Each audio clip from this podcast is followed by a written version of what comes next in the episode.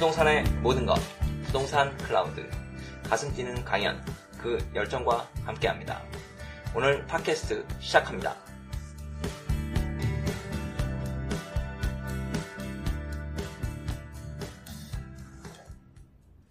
오늘 그 세 번째 이제 시간이 된 것 같아요. 음, 네. 아주 어우 요즘에 팟캐스트 저희 방송이 깜짝 놀랐어요. 그래서 오늘 오늘도 그 마송님과 IMP님 모시고 또 즐거운 방송을 진행해 보려고 합니다. 네, 인사 한번 하시죠. 같이. 안녕하세요. 아 혹시 어색해. 야, 우리도 무슨 이렇게 뭐 친합니다. 뭐 아, 아니면? 뭐. 뭐 그렇죠. 정해야 될 것 같아 멘트를. 그런가요? 그렇죠. 네. 네, 먼저 그 근황하고 인사 한번 이렇게 하시죠. IMP님 먼저 해주세요. 안녕하세요. MVP입니다. 임대인의 하루를 보내고 매일 하루하루 지내다가 어제는 푹 쉬었는데요. 오늘 이렇게 팟캐스트 방송에 오게 돼서 반갑습니다. 네 네, 반갑습니다. 반갑습니다. 네 반갑습니다. 어, 빠숑의 세상 값싸기 블로그 운영자 빠숑입니다. 어, 지난주에 굉장히 일이 많아갖고 좋다 기억을 못하고요. 그냥 주말에 있었던 일 몇 가지만 정리해보면 토요일 날 경기도 남부지방 싹 돌았어요. 음. 그래서 뭐 안양, 뭐 과천, 동탄, 수원 싹 돌았고 아마 그거 가지고 한 두 달 정도 또 어, 팟캐스트에서 통해서 얘기도 할 거고 그 다음에 이제 뭐 칼럼도 쓸 예정이고요. 어, 그리고 요즘은 또 좀 새로운 재미에 좀 빠진 게 있는데 제가 지난주에 좀 감기를 심하게 걸려서 아. 지금도 좀 안 낫고 있어서 좀 말이 아닌데 밤마다 포켓몬고를 하고 있어요. 그래서 그 주요 지역 성지를 순례하고 있는데 그 저희 아들이 이제 잘 안 나가요. 애가 이제 중3 됐는데 거의 꼼짝을 안 한 스타일인데 이 포켓몬고 빠진 이유로는 저를 끌고 맨날 나가자고 해서 음. 이왕 나가는 거 저도 좀 입지도 보고 성지도 보고 이런 걸 하고 있습니다.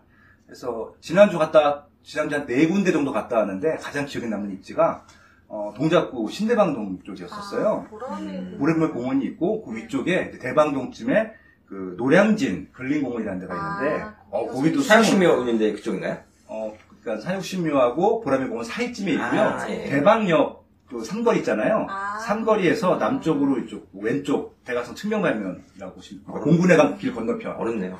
네, 잘 안 보이는 지역인데 네. 아 거기가 포켓몬의 또 새로운 성지로서 어. 인기가 많더라고요. 그리고 이제 와이프는 그 지역을 처음 가봤는데 아파트가 주변에 굉장히 많거든요. 그쵸, 그쵸. 어, 괜찮다 공원도 많고 그래서 새로운 생겼다고 음.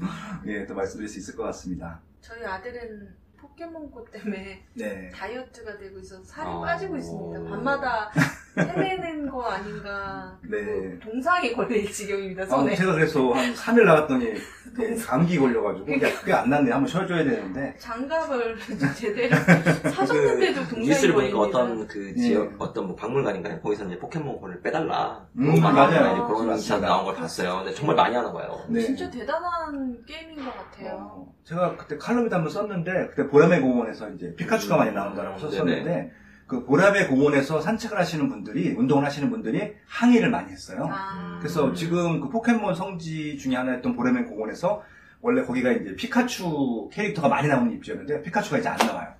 어디가 어디로 갔어요? 어, 다른 곳으로 옮겼다고 합니다. 그래서 그리고 막 좌표만 찍으면 막 옮겨 다니나 봐요. 예, 그래서 아마 이거는 혹시 그 사람들을 많이 끌어 모으시고 싶으신 그 상업설 같은 경우는 아마 음. 유치를 해달라고 하는 것도 하나의 팁이 될 것 같고요.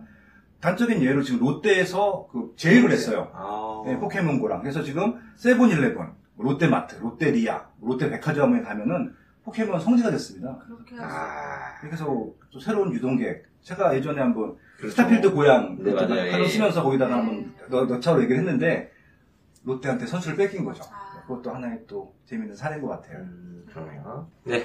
그러면 오늘 그 본격적인 또 그 이야기를 또 들어가 보려고 합니다. 그 해피님이 지난주 부동산 근황에 대해서 한번 네. 짧게 얘기해 주시고 저희 한번 이슈에 대해서 또 이야기를 한번 해볼까 합니다. 네, 저번 시간에도 얘기했었는데 잠실 주공 5단지 50층까지 지을 수 있다.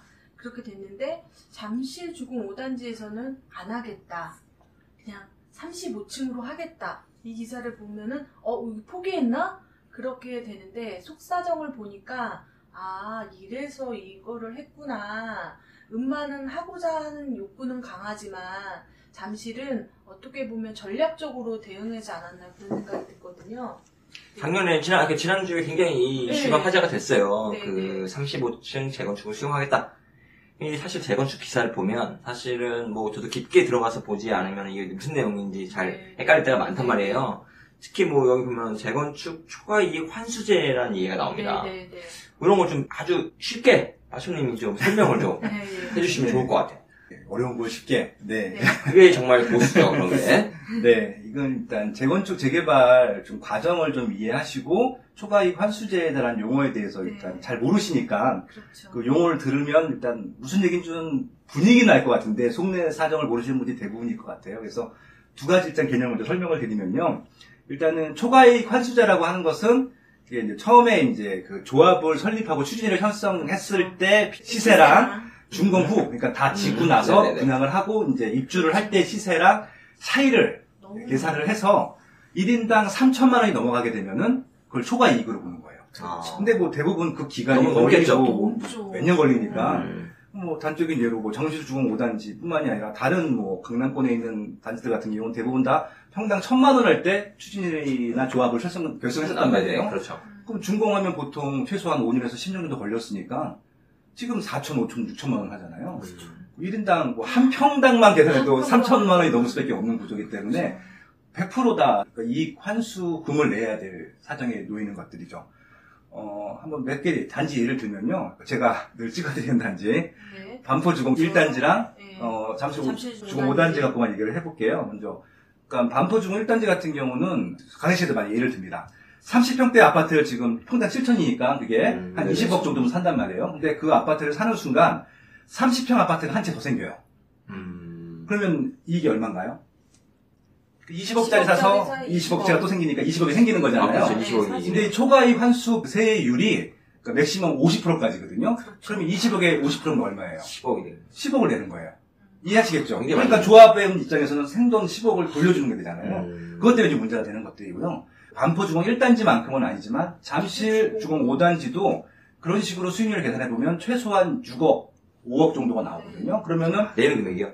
아니 아니 그러니까 이익이 아, 이익이. 이익이. 싶으면은, 와, 그러면 그렇게 세수만 되면 한 3억 정도 3억 정도를 낸대야 된다. 그러니까 이제 이게 자기 현찰이 있으신 분들, 있나 수익이 좀 나신 분들은 상관이 없는데 거기에 그냥 살고 있었던 분들은 자기 돈으로 내야 되잖아요. 그렇죠. 그러니까 문제가 되는 것들이죠.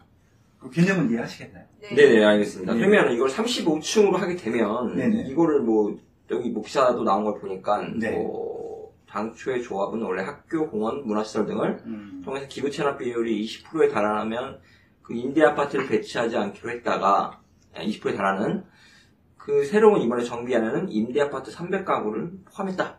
네. 뭐 이런 이야기가 또 나와요. 이게 그 그러니까- 연관이 있는 건가요?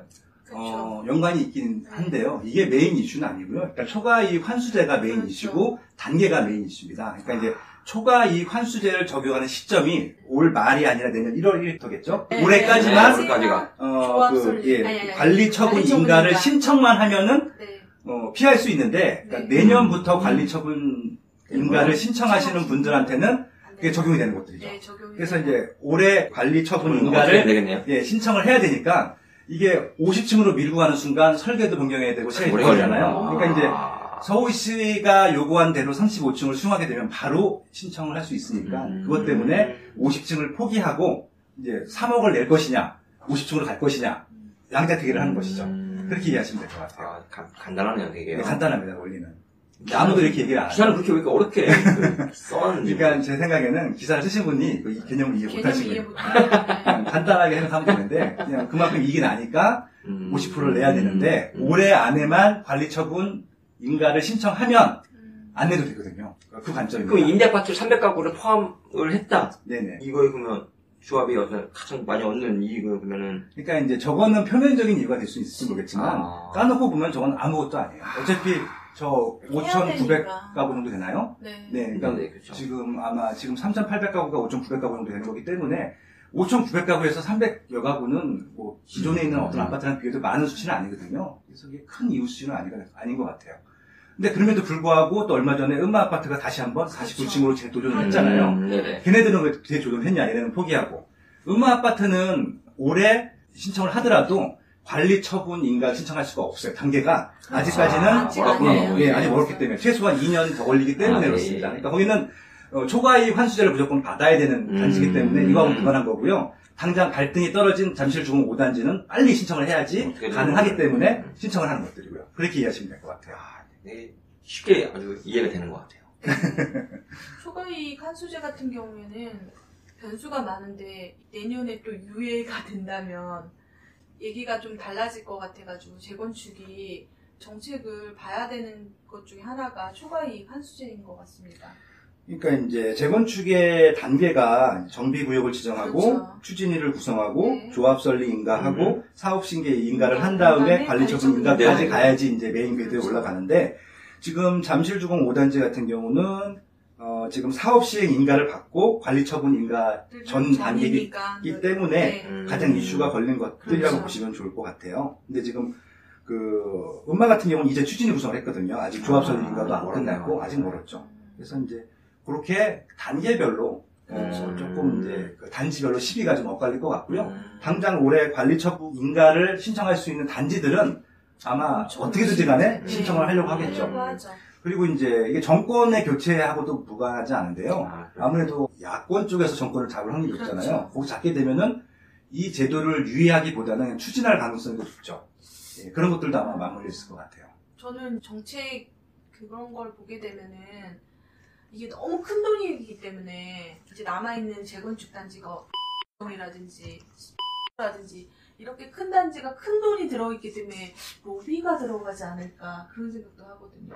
하려고 하려고 그동안 많이, 들- 많이 들어갔잖아요, 그러니까 그동안. 지금 우리가 언급했던 단지들 중에서 조합장님이 진짜 뭐 이렇게 형사 뭐 그렇죠. 조사, 뭐 구속까지 가신 네. 분들도 있고 음. 조사를 받지 않은 조합은 단 한 군데도 없을 두번 겁니다. 가야 된다는 감옥에 조합장 이거 선거도 엄청 막, 어, 막, 예. 그러던데요. 근데 이제 우리끼리 사장이니까 음. 그만큼 이제 비리, 조합들의 문제가 있는 단지들은 그만큼 이익이 많다는 얘기죠. 이권이 많이 걸려 있다는 네, 이익이 얘기네요. 많이 걸리기 때문에 아, 예, 예. 결과론적으로 보면은 좋은 단지죠. 입지가 그렇죠. 좋고 상승이 좋은 단지라고 볼 수도 있는 것들이죠. 그래서 나중에 뭐 조합원들이 아니라 일반 분양 받으신 분들한테는 고민 없이 선택하게 되는 단지라고 보시면 될것 아, 같아요. 네, 그렇군요. 뭐, 이게 뭐, 차가 막히는 동네가 좋은 것처럼, 네. 항상 이, 어떤 이슈들이 많은 단지는, 네. 음, 나중에 더더 가격이 오를 확률이 네. 높다는, 예, 그런 거겠네요. 더 재밌는 게 하나 드리면 제가 압구정동 아파트 말씀드리잖아요. 압구정동은 아직 추진위 결성도 안 됐습니다. 아주 아주 초기 안 단계입니다. 할, 아, 일부러 안 하는 거 아니에요? 아니, 일부러, 아니. 일부러? 그러니까 가격 뜰 때까지 기다려야 기다린다고 되는 하는 거죠. 해도. 되죠, 거기는. 예, 지금 반포가 5,000평당 500 왔으니까 거긴 최소한 최소한 7,000, 8,000, 1억 될 때까지 아마 기다릴 수도 있을 것 같아요. 급한 거 없죠. 입지가 좋은 그렇죠. 거니까. 네. 맞습니다. 그 뭐 두 번째 그러면은 뭐 이야기를 좀 진행해 볼까 해요. 네. 그 최근에 이슈가 되고 있는 어떤 뭐 그런 얘기 들려요. 막 컨설팅 이제 관련해 가지고 아파트 이제 뭐 갭사를 하는데 음.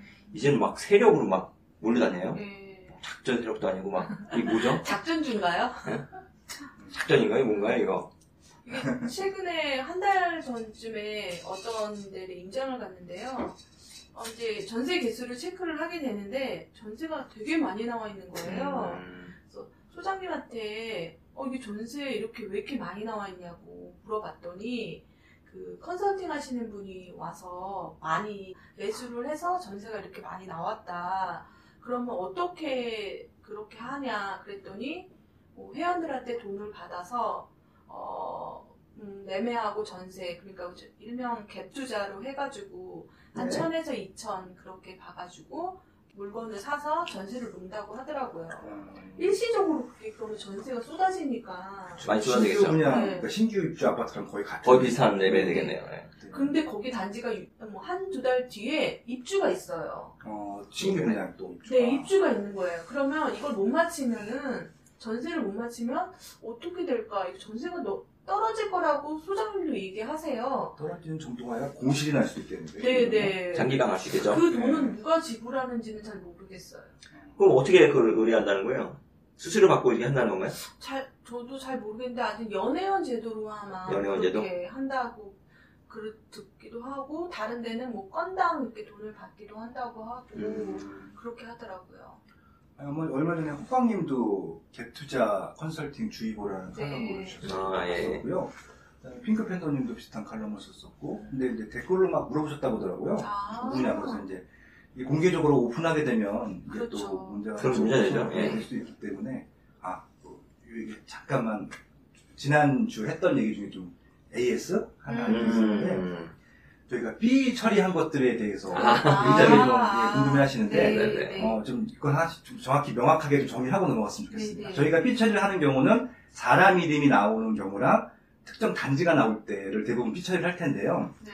그러니까 사람 이름 같은 경우 제가 사담을 나눈 거기 때문에 그 거기 들어가시는 이름 당사자분한테 허락을 득하고 말씀을 드리는 게 아니기 때문에 예. 그렇죠. 예의가 아니라고 생각을 했습니다. 아, 그리고 네. 저, 저, 더군다나 이제 그 사람 이름에 삐처리 한다라고 해서 네. 전혀 뭐 내용 전개에 문제가 되는 것들이 아니기 때문에 그 사람 이름에 대해서는 좀 그렇게 양해해 주셨으면 좋겠고요. 단지명 삐처리 한 것들에 대해서는 저희가 다 밝히는데요. 그날은 음. 신분당선 라인에 서울이가 이사를 갔잖아요. 근데 서울이가 간 단지 이름을 밝히게 되면 그렇죠. 서울이만 조언시킬 수 있기 때문에 아. 제가 일부러 삐처리를 하라고 얘기를 했고요. 신분당선에는 그 살고요. 그러니까 이런 식으로 이해해 주셨겠습니다. 그 아. 포인트에서 그, 예, 그 좀- 신분당선 포인트는 신분당선 라인이지 그렇죠. 서울이 집이 이슈가 아니란 말이에요. 그래서 아, 그래서 신분당선 라인에 있는 역들을 이 주변에 있는 아파트를 다 검색해 보시면 그게 메인 이슈였잖아요. 네, 네. 광교부터 시작해서 강남역까지 네, 사이에. 있는 열 몇 개 역이죠. 예. 네. 그 여기 그 역마다 있는 단지를 좀 조사하시면 되지 저희가 삐처리한 단지가 중요한 게 아니라고 생각을 합니다. 근데 앞으로도 저희가 사람 이름이나 단지명이 나올 때는 오픈해도 되는 것들 아까 뭐 잠실 주공 5단지니 반포중 음. 1단지는 삐처리 안할 테지만 거. 어, 예를 들어서 뭐 300세대, 500세대 단지인데 저희가 아, 밝히는 순간 그 단지는 솔직히 말씀드리면 30% 50%까지도 그렇죠. 상승할 수 있기 때문에 그 나쁘게 말하면 또 떨어질 수도 예, 있어요. 저희는 그 단지를 찍어드리는 게 아니라 설명하는 입장에서 그렇고요. 네. 아마 오늘도 되게 민감한 문제라서 맞습니다. 아. 아마 저희가 실수로 사람 이름이나 특정 카페나 이 지역 얘기가 나올 수 있습니다. 그건 아마 삐처리로 나갈 테니까 그 부분은 좀 양해를 예, 제가 부탁드립니다. 소심해지는 것 같아요. 지금. 아니야, 그냥 자신 있게 얘기하고요. 자기 검열이라고 하는데 제작진에서 알아서 네, 할 그런. 거를 네. 자연스럽게 얘기를 하면 그 이제 편집을 통해서 걸러지기 때문에 사실 예전에 그런 이야기들은 무슨 뭐 1년, 2년 전에 뭐 갭사라고 해가지고 뭐 200만 원만 송금을 하면 아, 그게 있어. 안 와도 돼. 올 필요도 없어. 그냥 아. 다 해줘 다. 계약까지 하고 돈만 보내면 이제 아. 했던 그런 컨설팅 사례도 있었고요. 네. 저도 재작년에 막 그 고향 좀 화정 아파트를 막 임장을 가보면 뭐 이런 데서 이제 막 그런 이야기를 또 많이 해요. 중개 그 업자분들이 그러면 와보지도 않는다는 거예요. 와보지도 않고 그냥 계약금만 보내고 계약이 체결되고 음, 그래서 이런 걸 보면서 하, 이런 투자 이 과연 이게 음.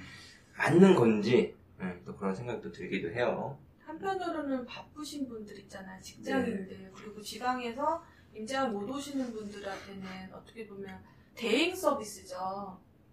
대행 서비스인데 네. 너무 근데 이게 고가죠. 1억, 2억이니까. 대행인데 이게 나중에 어떤 법률적으로도 문제가 되는 되는 건 없는 건가요? 아마 저분들이 세금을 내지는 않으시겠죠? 저걸로 가지고. 문제가 수익을. 아, 예, 그런 문제가 그럴 있을 수것 같고요.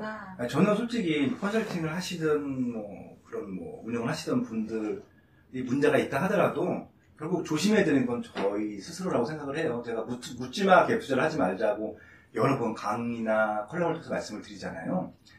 그러니까 여기 IMF님 말씀대로 대행 서비스 차원에서 끝난다고 하면은 뭐 저희가 이거를 뭐 부정적으로 얘기할 필요는 없을 거라고 생각을 하는데 대부분의 이런 컨설팅 진행 방법들이 아무것도 모르고 잘 모르시는 분들한테 확실한 수익 물건이 있는 것처럼 홍보를 한 다음에 그거에 대한 사례비를 갖고 가는 것들이잖아요. 그리고 결국은 이것이 수익이 나든 안 나든 간에 그, 그 뒷부분들은 책임져 주지 않고 저는 그 부분들이 문제이기 때문에 음, 컨설팅을 하든 못든 간에 그 판단의 기준은 스스로가 해야 된다고 생각을 하고 있고요. 그래서 결국은 입지 분석, 상품 분석, 가격 분석을 한 다음에 자기 기준에 괜찮다라고 음. 싶으면은 그때는 뭐 컨설팅을 받든 대행을 하든 상관이 없다고 생각하는데 그런 기준 없이 그냥 그냥 입금해 뭘 사는지 모르겠어요. 이건 문제가 되는 거죠. 맞습니다. 이런 분들은 이제 처음에 어떻게 보면 수수료만 받는 순간에 계약이 체결돼 버리면 네. 그 이제 어떤 그런 의무는 끝나버리는 거잖아요. 나중에 어떤 이게 오르건 떨어지건 책임을 지지 않는다. 여기서 제일 이익을 많이 보시는 분은 컨설팅을 하시는 분하고 중개업자예요. 그렇죠. 양타 쌍피 다 먹고 컨설팅 하시는 분들은 컨설팅 예. 네, 그렇잖아요. 매매 수수료 four타 되시면 네. four타. 네. four타 뭐예요? four타가 되죠. 아 그렇죠. six타까지 나와요. 아, 다. 식스타. 네. 그래서 아무튼 그런 것들 때문에 과연 저분이 수익을 보는 게 도와드리는 게 좋은 것인지 본인이 수익을 받는 게 좋은 것인지 그건 누구나 선택을 할 수 있는 그런 게 있더라고요. 이런 네. 이런 분들 보면은 자기가 이미 매수할 만큼 다 매수해 놓은 다음에 네. 또 이제 그런 식으로 또 이제 더 네. 동네를 더 띄우기 위해서 그렇죠. 하는 그런 일들도 뭐 시시하게 일어나는 것 같아요. 그래서 네. 이런 투자가 사실은 결국에는 너무 의존만 하게 되는 투자다 보니까. 전혀 이게 이렇게 돈을 벌었어. 네. 근데 나중에 또 이렇게 의존하는 일들을 계속 그렇죠. 찾게 되는 거고 전혀 전혀 아무것도 못하죠. 본인이 성장하는 게 전혀 없는 것 같아요. 네. 근데 성장한 사람도 있더라고요. 그 와중에 또 그 와중에 아이. 어떤 의미냐면 그거를 하고 누구예요? 누구야? 본인 얘기하는 거 아니에요? 저는 한 번도 그런 적은 없고요. 네. 이제 보니까 아, 이 단지를 왜 했는지 음. 역추적을 해서 그렇지. 아, 그 비슷한 걸 찾아내서 하시는 그렇죠. 분도 어, 있더라고요. 그런 분들은 어디에 갖다 놔도 네, 살아나는 그런 분들은 뭐 네. 갭 투자를 하시던 네. 뭐 컨설팅 하시던 전혀 문제가 안 되시고요. 네. 저희는 말 그대로 그냥 잘 모르시는 분들이 피해를 보실까봐 맞습니다. 걱정을. 지금 이슈가 거고요. 많이 안 된 이유는 이제 네. 상승이 개- 상승장이었고 그렇죠. 2015년, 근데 10년까지는 그랬죠. 떨어진 데를 그 컨설팅을 한 곳이 있었어요. 한 어, 군데. 어, 그래요? 그래서 거기는 눈물의 지역이라고 해가지고 그 지역 거기 컨설팅 들어가는 사람들끼리 모여서 이게 커뮤니티가 되면서 음. 이렇게 하기도 하고 지금 상황에선 그런 게 별로 없었으니까 그러는데 갭 투자 같은 경우에는 지금 현 시점에서는 조금 위험한 지역도 있고 이제 미래의 가치가 상승하지 않으면 갭 투자는 실패한 거잖아요. 그렇죠. 그러니까 미래의 가치가 오르지 않을 지역도 있다는 거 그거를 조금 염려하는 마음에 얘기하게 되는 것 같아요. 이제 팟캐스트 진행하면서 이제 다음 편, 다음 다음 편에 뭐 이렇게 매수하는 방법이라든지 입지 현저하는 방법이라든지 이런 얘기 나눌 텐데, 네. 어, 그러니까 그런 사전 단계가 전혀 고려되지 않은 이런 매수만 하는 과정들만 부각되는 그렇죠. 방법들은 일단 매수만. 예, 하지 않으셨으면 하는 것들이 제 개인적인 바람이고요. 맞습니다. 예, 이런 식으로 따지면 뭐 주식 작전주하고 다를 게 뭐가 있어요? 똑같죠. 예, 판단을. 일시적으로 전세가 오릅니다. 네, 지역. 모르죠. 그럼 이제 자기가 잘 샀다라고 생각을 순간적으로 그렇죠. 오해를 할 수 있죠. 그러니까 문제는 뭐냐면은 이게 상품 경쟁력이 점점 빠지는 지역들일 가능성이 높거든요. 아. 왜냐하면은 갭이 높다고 하는 것은 그 지역의 가치가 높다는 의미일 수도 있지만 그 반대적인 의미로 보면은 그 이제 매매가가 안 오르고 전세가만 오르는 거죠. 그러니까 난 다른 사람들은 그 물건을 사기 싫어하는 물건일 수도 있는 거예요. 음. 그래서 그런 것들도 한번 함께 고려해 보셔야 될 필요가 있다. 그런 말씀. 근데 저 예전에 그런 분을 봤어요. 그런 뭐 약간 혐오 시설이 있는데 네. 거기에 직장을 이제 다녀야 되는 사람들이 음. 많고 네, 그러니까 누구나 볼 때는 아 이런 곳은 집을 사면 안 돼. 네, 아, 사람들이 아무도 안 산단 말이에요. 네. 그 이제 사- 근데 거기에 그 주거로 필요한 사람들은 많아지고 네, 그렇죠. 그러니까 그분은 아예 생각을 바꿔서 자기 장기적으로 다 가져가겠다. 네, 많이 매입을 하고 네, 근데 전세가는 계속 오르고 네. 그런 식으로 또 이제 역발상으로 남들이 좀 꺼려하는 음. 부분에 또 들어가는 분들도 있다는 거죠. 음. 제가 한번 이제 좀 무서운 얘기 하나 해드릴게요. 아 무서워 많이 무서워요. 예, 제가 솔직히 저는 이제 심성이 곱고 착하잖아요. 네. 네, 네. 그런 얘기 자기가 해. 나도 무서운 얘기 하고 싶다. 근데 제가 억한 맘정을 먹고 예, 컨설팅을 한단 말이에요. 음. 저는 솔직히 자신있게 말씀드리는데요. 음. 지방도 안 해요, 전. 서울만 가지고요. 음. 500, 1000 갭 투자로 여러분들 수천 채 사드리게 해줄 수 있어요. 예. 서울을요, 이게 서울을요. 무서운 빨리 얘기네요. 여기 네. 적어주세요. 근데 무서운 왜갭 그렇게 안 투자의 하겠습니까? 떨고 있어. 혹시 서울이라고 하면은 저 그 수수료를 뭐 200, 300이 아니라 천씩 받아도 다 내실 거예요, 아마. 예, 해드릴 수 있는데 안 하는 이유가 음. 뭐겠습니까? 그거는 투자도 아니고 아무것도 아니고요. 저 미래 가치를 보장해 줄 수도 없는 상품이기 때문에 그런 것들이거든요. 그러니까 철저하게 투자를 하실 때 제가 3단계를 늘 말씀드리잖아요. 현재 입지 상품을 분석하고 이게 미래 가치가 있는지를 판단을 하고 1단계, 2단계를 통과했을 때 3단계에서 매수하는 것들이거든요. 이게 갭 투자든 경매든 1단계, 2단계 단계를 거친 다음에 매수를 하시는 게 맞는 거거든요. 근데 이 단계는 1단계, 2단계를 전혀 고려하지 않고 3단계만 가지고 매수하는 거기 때문에 이건 아무것도 아니고 아까 작전주 투자하는 거랑 똑같습니다. 묻지마 맞습니다. 투자한 거죠. 빨리 여기 적어주세요, 빠숑님. 네. 고만사 고만사. 아니, 거기 찍어주세요. 여기 지도, 지도에 찍어주세요. 아, 저 오늘 좀 흥분했나요, 저희? 아닙니다. 아, 이건 정말 무서운 근데 얘기, 아주- 무서운 네, 얘기네요. 이거는 뭐 자기들끼리는 정말- 사실 많이 하는 얘기지만 네, 이렇게 안 했으면 대놓고의 어떤 이거를 이슈화해서 얘기하기는 사실 굉장히 민감한 문제예요, 사실은. 그러면 저 더 무서운 얘기 하나 해드릴까요? 네. 아, 무서워, 무섭습니다. 네. 무서워야 되는데. 아무 무섭게 말해요. 지금 아파트만 얘기했잖아요. 음. 빌라, 빌라, 아이, 빌라 빌라, 하지 마!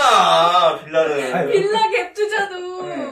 빌라 나 진짜 빌라 캡처 그 목표가 아니라 마이너스도 만들어드릴 수 있습니다, 저. 이 그래서 빌라 네, 저도. 그 예. 말을 했거든요. 예. 지금 당장 아, 무서워. 무섭죠, 네. 무섭죠. 돈을 줍니다. 네. 돈이 도- 나오는 돈 빌라가 10원도 있어요. 안 쓰고 아, 매수, 네, 네, 매수할 수. 있어요. 예. 그 그게 2년 뒤에 다시 도, 사실 그 경매에 얘기예요. 나오는 물건들을 보게 되면 그 신축 빌라들이 경매에 그렇죠. 나오게 되면 아, 굉장히 나오는 그 감정가보다 사실은 처음에 분양가가 더 높아요. 저도 예전에 초창기 때 경매를 막 하면서 그렇죠. 빌라 신축 빌라인데 그렇죠. 딱 보니까 거래가가 높고 야, 아 이거보다 감정가가 낮으니까 빨리 받아야겠다. 아. 나중에 보니까 그게 전부 다 이 업계 약서가 많았단 말이에요. 네. 네. 그게 세팅. 세팅하는 게 그렇죠, 그렇죠. 딱 있어. 네, 그딱 맞춰가지고 전세가. 전 전세가를 딱 맞춘다든지 대출을 이제 네. 70%를 뽑기 위해서 그렇죠. 업을 쓰고 내 돈 500 네. 들어가고 사게 하는 그런 시스템이었죠. 너무 순진했던 거예요. 그러니까 다세대 빌라가 음. 적정 가격이라는 게 없어요. 그렇죠. 그렇죠. 예, 원가라는 게 없기 때문에 더 어렵기 때문에 최근에는 그 빌라 다세대 빌라도 뭐 KB 시세처럼 음, 그런 거를 이제 데이터를 다 만들어가지고 네. 서비스를 해주는 또 어플도 나왔더라고요. 네, 안 저도. 보, 예, 저도 보긴 안? 했는데 잘 안 맞는 걸로 아, 알고 그러니까 있는데. 제가 그 말씀을 드리고 싶은 안 맞으니까 하려고 예. 노력하는 거그 아니야 어플을 제가. 비난하는 게 아니라 정말 잘 만드셨는데요. 거예요. 다세대 빌라 같은 경우는 아파트랑 달라서 그렇죠. 이게 보편적인 상품이 아니란 아니죠. 말이에요. 네, 맞습니다. 마감재 수준도 다 다르고 입지도 다 다르고요. 심지어는 옆에 붙어 있는 그렇죠. 빌라인데도 가격이 두세 배 차이가 날 수 있기 때문에 그건 적정 가격이라는 게 없어요. 음. 예, 네, 그런데 약간 이제 추세선은 보이죠. 추세선. 그쵸, 오르고 추세선. 있다, 오르고 있다. 있다. 그거는 실거래가 그 국토해양부에 들어가면 빌라가 있거든요. 그래서 그 섹터 안에 저는 온, 온나라인가요? 조사를- 온나라? 온나라? 거기도 있고, 온나라도 있잖아요. 예, 그래서 섹터 그 섹터 안에를 다 조사를 음. 해요. 전수 조사를 합니다. 네. 저는. 그래서 그 가격을 조금 평균가를 내 가지고 아 여기는 가격이 얼마구나 그걸 판단하고 들어가는데 신축 빌라는 이게 부르는 게 값인지 네. 엄청 그리고 신축 빌라를 분양을 대행하시는 분이 있어요. 그렇죠. 그것도 똑같습니다. 아까 분양 갭 투자랑 똑같은 거거든요. 그렇죠. 그래서 어.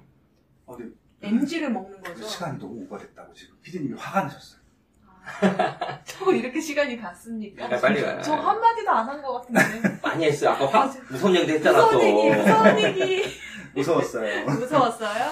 아, 짧습니다, 시간이. 오늘은 뭐, 오늘 에피소드 여기까지 좀 마무리를 좀 해야 될 것 같아요. 오늘은 그 잠실 재건축 이야기, 초과이익 환수세, 아, 오늘 아주 쉽게 이해할 수 있었고요.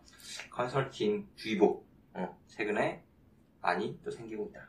참 안타깝습니다, 이게. 주변에 보면은 이제, 아직도 이런 거에 또 솔깃한 사람도 있나? 하겠지만, 또 주변에 또 있어요, 또 보면은 그런 네. 분들이. 예, 충분히 본인이 어느 정도 공부를, 공부를 좀 충분히 한 이후에 투자를 하는 것도 뭐 늦지 않을 것 같다는 생각이 듭니다. 네, 그럼 마무리로 한마디씩 하고 네. 이제 정리하도록 하겠습니다. 네, 오늘 가장 많이 와닿았던 말은 빠숑님께서 말씀하신 현재 현재 입지 가치랑 미래 가치, 그 다음에 세 번째 매수를 하라 이 말이 와닿는데요. 우리가 너무 빨리 가려고 하지 않았나 그렇게 생각이 들고 천천히 가되 오래가는 투자자로 살아남길 바랍니다. 준비하고 온 거예요? 아 그런가요? 어, 너무 멋있어. 뭐 준비하고 왔어, 그런 막 거를. 솟습니다. 요즘. 네, 아니 저도 해피님이 잘 정리해 주셔서 뭐 더 드릴 말씀은 없고요. 어, 네, 컨설팅은 받지 않으시면 좋겠고요. 특히 아까 다세대 빌라 같은 경우는 예, 투자하지 않으셨으면 좋겠습니다. 자기가 잘 알지 못하는 지역, 알지 못하는 상품은 예, 특히 일반적이지 않은 상품들은 그냥 들어가지 않으시는 게 예, 맞을 것 같고요. 저희가 부동산 크라우드에서 예, 그런 좀 어려움들을 헤쳐나갈 수 있는 방법들을 앞으로 좀 많이 고민해서 말씀드리도록 하겠습니다. 네, 저도 말씀드리고, 마지막으로 말씀드리고 싶은 거는 사실 누구한테 계속 의지하다 보면은 계속 성장을 못하는 투자자가 될 확률이 아주 높습니다. 그래서 본인이 어느 정도 준비를 하면 그 사람들의 의견을 참고할 수 있지만 중요한 결정적인 변수가 되어서는 안 되고 본인이 또 마지막 선택은 본인이 꼭 해야 된다. 네, 이게 꼭 드리고 싶은 말씀이고요. 저는 이제 서울이었고요. 오늘 그 에피소드 여기서 마치도록 하겠습니다. 다음 금요일 날 네, 금요일 날 어떤 예고 좀 해주세요. 금요일 날 주제는 이제 여러 가지를 뭐 많이 생각해 봤는데 작년에는 사실 갭 투자 때문에 굉장히 투자하기 바빴고 네네. 막 그랬단 말이에요. 그래서 요즘에는 우리가 좀 어디에 지금 투자를 해야 하는가 그러니까 오늘 방송한 거에 연장선이 될 수 있겠네요. 아. 묻지마 투자하지 마시고 묻지마 투자하지 마시고 어떻게 보면 컨설팅 네. 같은 것도 그 어디에 투자할지를 잘, 잘 모르기 때문에 그렇죠. 그런 두려움과 그런 것 때문에 선택하는 게 아닌가 싶어요. 네, 그러한 부분들을 좀 저희가 좀 편파적으로 네, 그 편파적으로 주변에 투자를 또 열심히 하시는 분들이 최근에 어떻게 하고 있는가 금요일날 방송 꼭 들어야 되겠네요. 저도 궁금하네요. 네. 네, 그런 이야기들을 한번 가지고 풀어보도록 하겠습니다. 네, 그럼 여기서 마치도록 하겠습니다. 네, 네. 고맙습니다. 고맙습니다. 네, 다음에 또 봬요.